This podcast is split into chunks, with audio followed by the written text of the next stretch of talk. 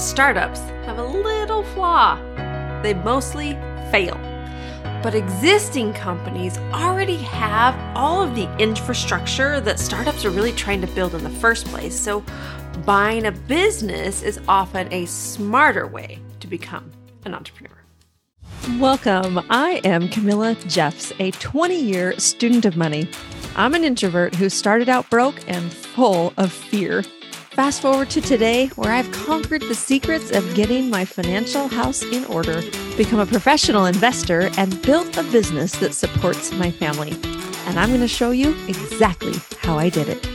We're going to talk about getting in the game as a real investor, building a business to support you, and passing on wealth strategies to the next generation. Think of this as your one stop shop for all things money. This is the Quiet Wealth Podcast.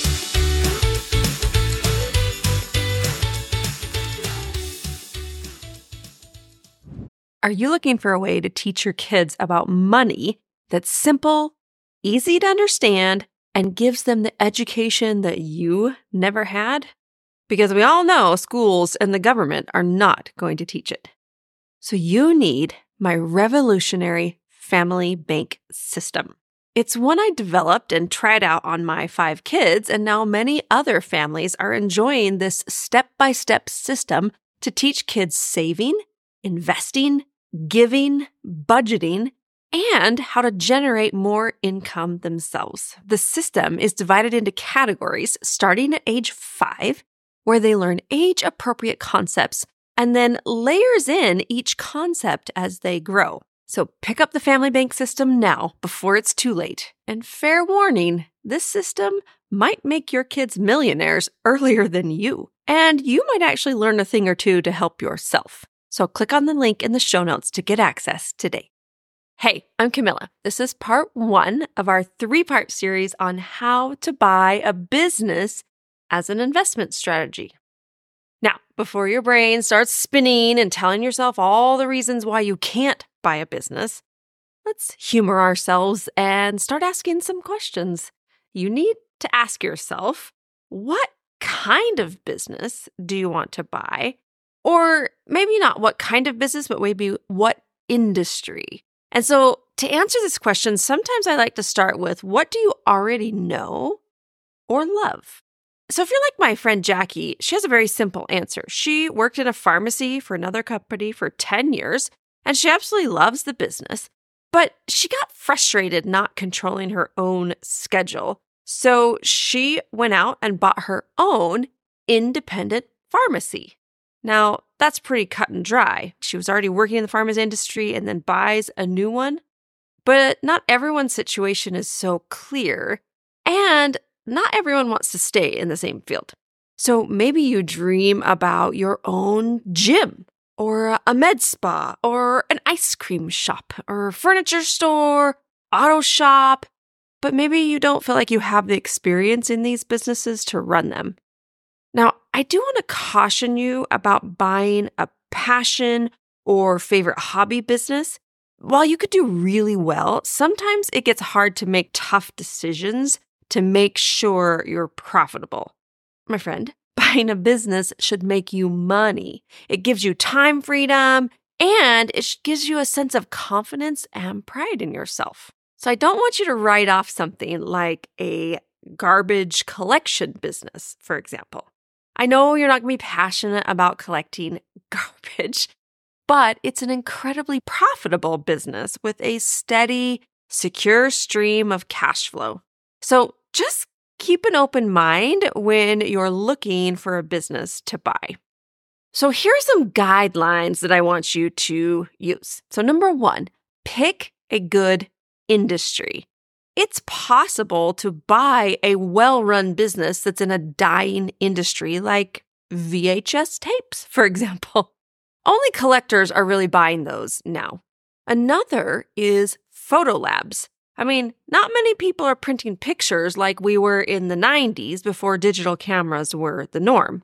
Although it was super fun to see what pictures you got and figure out that half of them were awful. So, what is a good industry. I know a lot of people are attracted to retail, like jewelry or clothing or vacuums, but retail is actually a terrible to buy because as a small business owner, you have to compete against the huge retailers like Walmart that carry the exact same products you do. You have shirts, Walmart has shirts. And Walmart can offer their goods for a lot lower cost because they get a discount on volume from the manufacturer. So in retail, you're really competing on price. And most consumers will just simply buy from the store with the cheapest price. Now let's talk about the service industry. This is things like nails, hair, auto repair, things like that. That's a lot more difficult for consumers to compare in pricing. And they don't necessarily choose the cheaper option by default. So it's possible to charge premium prices by offering excellent customer service.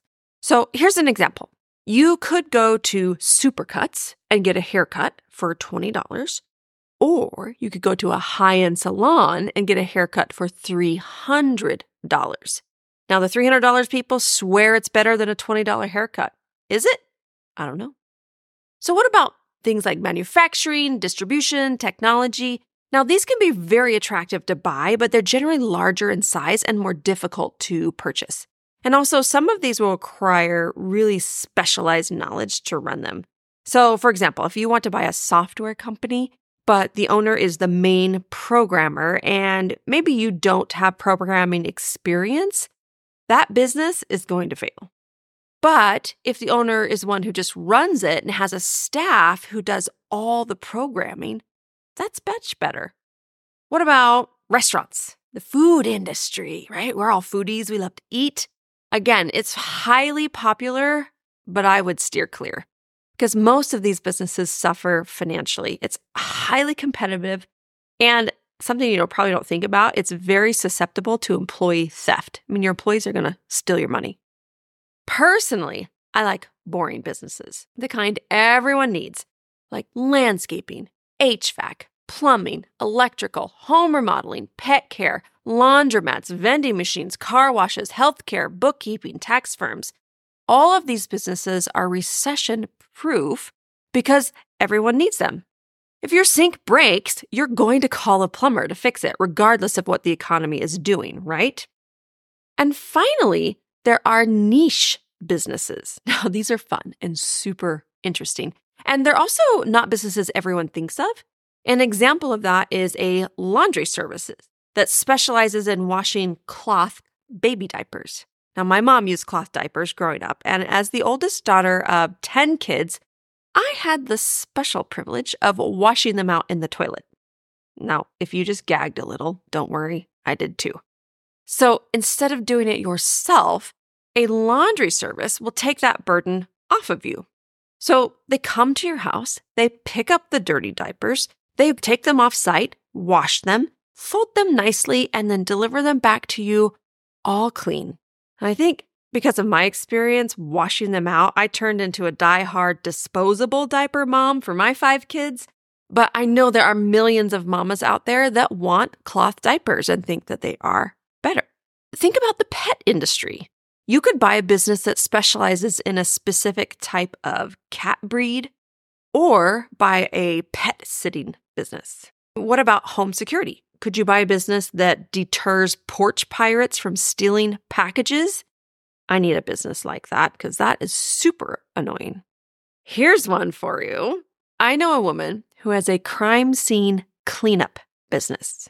Yes, she cleans up dead bodies and also hoarder houses. Her name is Laura Spaulding, and she was making $42,000 a year as a police officer and was kind of grumpy about it. And then she realized that there was a need for cleanup of the crime scenes because the government doesn't do it. And now she has a business that pulls in $12 million a year in revenue. You have to check out her YouTube channel. It's called Crime Scene Cleaning. And that's an internet rabbit hole for you. Just make sure you can handle it. So once you've narrowed down your industry of choice, how do you actually find a business to buy? Well, you could start online with a marketplace like bizbuysell.com And on this website, you can filter by industry, listing type, price range, and all sorts of things. And then you can start to get a feel for what is out there. I think this is a really good place to start. Keep in mind, though, that the businesses listed here are a fraction of what you can actually find to buy and may not be the best pricing or the best business for you, but it's a good place to start. Other methods are connecting with a business broker. So, what's a business broker? Well, there's someone very similar to a real estate agent, right? A business broker identifies sellers who wants to sell their business and helps them figure out how much to list it for. And then they go out and find a buyer for the business. So, a good business broker will not only notify you of opportunities that they know coming up, they're also going to guide you every step of the way. And then finally, don't underestimate the power of simply talking about what you would like to do. I was meeting a general contractor at the home I'm renovating, and he was lamenting about how tired he was and he just wants to retire and there's just so much to do. And I just kind of mentioned to him that I'm looking for construction related businesses. And he just stopped dead in his tracks, paused for a minute, and looked at me and said, You know, that's not a half bad idea. He had never considered selling. So sometimes you can find sellers out there that don't even know they can sell their business. Another approach would be to ask your current boss if they want to sell. That might result in something. You could go out and attend networking events in the industry that you're considering and then just keep spreading the word that you're looking to buy a business. So I found my business by doing just that. I was networking with others. I was telling them I wanted to buy a business, and then somebody introduced me to a business broker. Then I used the business broker to purchase my first business. Now, for the next one, I think I'm just going to go out and start asking owners if they want to sell so I can negotiate a seller financing situation instead of having to come up with money myself and get a loan. I just want to tell you that's part one. It's not easy being a business owner, and the economy is absolutely wacky right now. In the good old days, you could put money in the bank and it grew. Now you put money in the bank and you lose it due to inflation. In the good old days, you had one job for life. Today, corporate layoffs happen in a flash, and you can't count on lifelong employment anymore. In the good old days, Social Security would take care of you when you retire. And now Social Security is going bankrupt. And to compound the problem, technology is changing our world faster than ever. I mean, 15 years ago, hardly anyone had a smartphone. And today, more people use smartphones than an actual desktop. The reality is that the world today is drastically different from the world 10 years ago. And the world 10 years from now will be drastically different too. So, in order for you to survive and thrive in the future, you have to become flexible. And one of the things that I like to talk about is developing multiple sources of income rather than just one source. So, in this whole business buying world, we're not looking at this as just trying to buy one business and spending all of your time running it. The investment strategy here is to learn to own multiple businesses and then hire other people to run them for you so you don't have to be the one running the business. Now, it is absolutely possible for you to own a successful business, one that gives you the income you want, the free time that you're craving, and the meaning and that feeds your soul. And you don't have to come from a privileged family or have a college education. You can simply start with one business, you build it, and then you buy another. So I want you to stay tuned for part two, where we dive into how to analyze a business to make sure you're buying one that will be profitable. Until then, bye for now. I want to give a quick shout out to my podcast manager, Abby.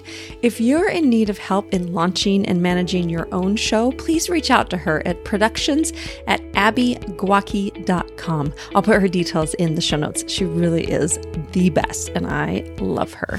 Thanks so much for joining me on the Quiet Wealth podcast. If you want more, head on over to camillajeffs.com forward slash podcast to get the show notes and dive into other episodes. While you're there, be sure to grab the free guide to building wealth. And if you know a friend who is struggling with money, please send this episode to them. Let's share the wealth in as many ways as we can. Until next time, much success.